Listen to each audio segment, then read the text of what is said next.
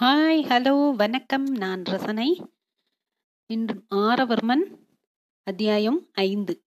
எழுதியவர் திரு நர்சம் பாதாள சிறை.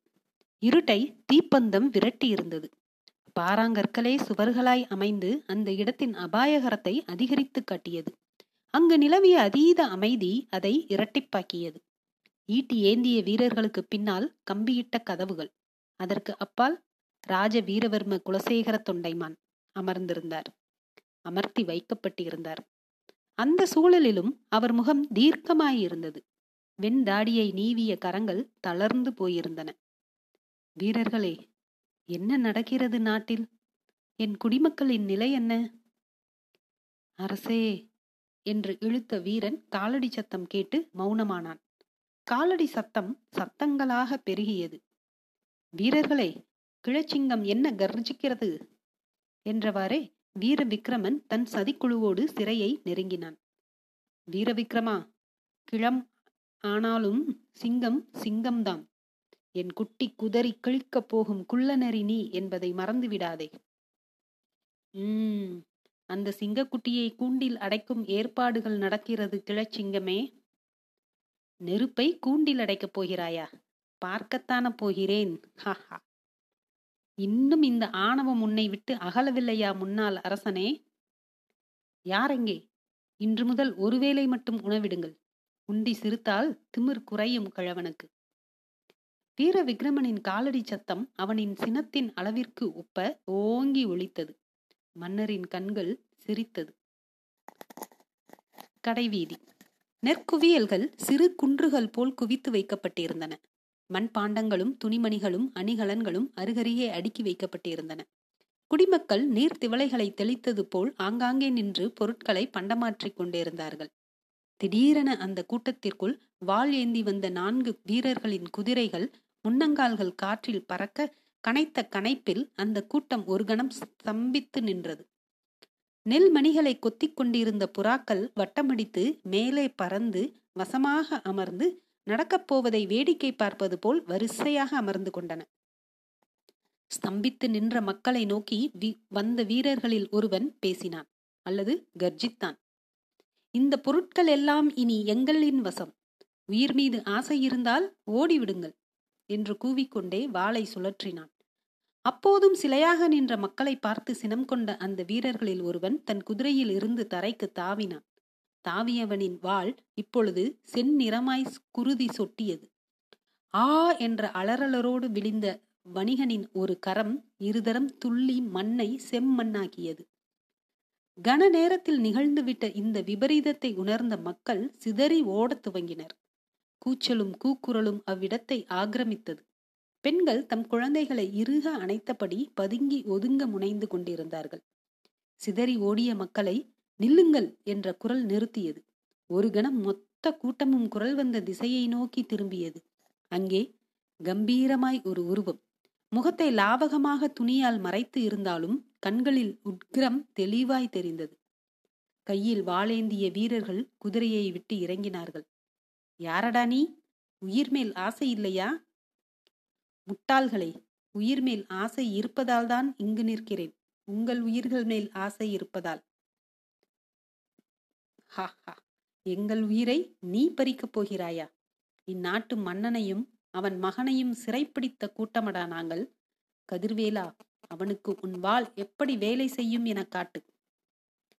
கதிர்வேலா என்று அழைக்கப்பட்டவன் அந்த உருவத்தின் அருகே சென்று வாளை சுழட்ட கைகளை உயர்த்தும் முன் அவ்வுருவம் தன் காலை மிகச் சரியாக அவன் வயிற்றில் இறக்கியது.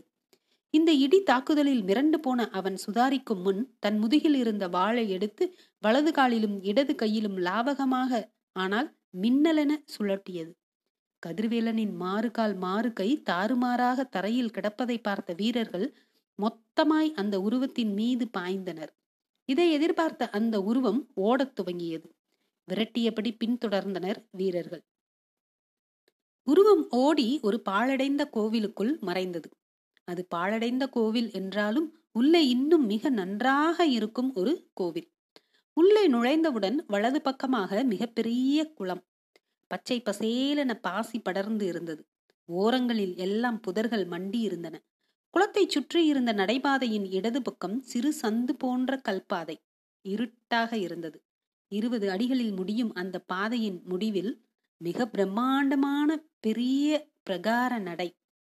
உயரமான கூரையில் வௌவால்களும் இன்ன பிற பறவைகளும் பறந்தும் அமர்ந்தும் இருந்தன. இரு மருங்கிலும் பெரிய பெரிய கல் தூண்கள் ஒவ்வொரு தூணிலும் சிற்பங்கள். யாழியின் தலையில் தொடங்கி சிங்கத்தின் காலில் முடியும் சிற்பங்கள். மற்றொரு தூணில் இரண்டு யானைகள் தும்பிக்கைகளை கோர்த்தவாறு. சற்று உற்று பார்த்தால் அந்த கோர்த்த தும்பிக்கைகளில் ஒரு மந்தியின் முகம் போன்ற உருவமும் தெரியும் வண்ணம் செதுக்கிய சிற்பக்கலை கொண்ட தூண்கள். தூண்களுக்கு இடையில் இருக்கும் இருளை விலக்கி பார்த்தால் ஆங்காரமாய் காளி சிலை ஓங்காரமாய் சிவன் நர்த்தனமாடும் சிலை. இவைகளை தாண்டி மையமாக இருக்கும் வழியின் ஊடே வந்தால் இருள் நீங்கி வெளிச்சமாய் ஒரு நடைபாதை. மதில் சுவர்களின் கற்சிலைகள் உயிருடன் இருப்பது போன்ற எண்ணத்தை ஏற்படுத்தும்படி செதுக்கப்பட்ட அந்த பாதையின் முடிவில் சந்நிதி. உள்ளே முப்பது அடியில் மிகப்பெரிய காளி. கையில் வஜ்ராயுதம். நாக்கு வெளியே நீட்டியபடி கண்களில் தெறிக்கும் கோபத்துடன் காலடியில் கிடக்கும் சிலையின் மீது ஆயுதத்தை பாய்ச்சியபடி பார்க்கும் எவரும் ஒரு நொடி பயந்துவிடும் சந்நிதி. சந்நிதியின் மேற்கே இருக்கும் தூணின் நடுவில் படிகள். அந்த படிகளில் நேராக கீழிறங்கி அது செல்லும் வழியில் சென்று எதிர்ப்படும் படிகளில் ஏறினால் மீண்டும் குளத்தை வந்தடையலாம். இந்த கோவிலின் உள்தான் ஓடியது அந்த உருவம். குளத்தின் பக்கவாட்டு வழியூடே சென்று தூண்கள் இருக்கும் பிரகாரத்திற்குள் மறைந்தது. பின்தொடர்ந்து வந்த வீரர்கள் ஒரு கணம் யோசித்து பின் மெதுவாக அடியெடுத்து வைத்து தூண் பிரகாரத்தை அடைந்தனர். இப்பொழுது இழு இருட்டு கண்களுக்கு பழகி இருந்தது யாழி சிலை தூணின் பின் உருவம் அசைவது தெரிந்தது.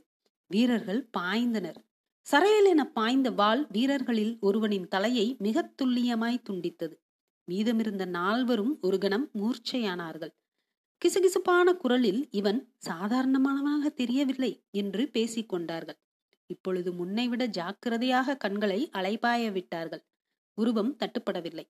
என திரும்பிய நேரத்தில் ஒருவனின் கழுத்தில் பாய்ந்தது குருவாள். இப்பொழுது யானை தூணின் பின் மறைந்தது உருவம். கொஞ்சம் கொஞ்சமாக முன்னேறி லாபகமாய் மூவரும் தூணை சுற்றி வளைத்தனர். தூணோடு தூணாக ஒட்டியிருந்த உருவத்தின் மீது ஒரே சமயத்தில் வாளை ஆக்ரோஷமாக பாய்ச்சினார்கள். டங் என்ற ஒளியுடன் சில தீப்பொறிகள் பறந்தன. அவர்கள் குத்தியது கற்சிலையில். அவர்கள் சுதாரிக்கும் முன் கீழே இருந்து வந்த வாள் ஒருவனின் வயிற்றை கிழித்து மறைந்தது. மீதமிருந்த வீரர்கள் பயத்தில் ஓடத் துவங்கினார்கள். தூண் மண்டபத்தை விட்டு வெளிப்பிரகாரத்தை அடைந்து வாசல் நோக்கி ஓடினார்கள். ஓடிய வீரர்கள் குளம் தென்படுவதை பார்த்து வாசல் அடைந்த நிம்மதியில் ஓட்டத்தின் வேகத்தை அதிகரிக்க துவங்கிய பொழுது குளத்தின் படிகளில் சந்நிதியின் இருந்து வரும் பாதை வழியாக வந்த அந்த உருவம் இருவரையும் நெருங்கியது. ஒரு வீரனை தூரத்தில் இருந்தே குருவாலை வீசிக் கொன்றது. எஞ்சிய மற்றவனை பார்த்து சிரித்துக்கொண்டே அந்த உருவம் நடுமார்பில் வாளை பாய்ச்சிவிட்டு மிக நிதானமாக அந்த கோவிலை விட்டு வெளியேறியது. நன்றி.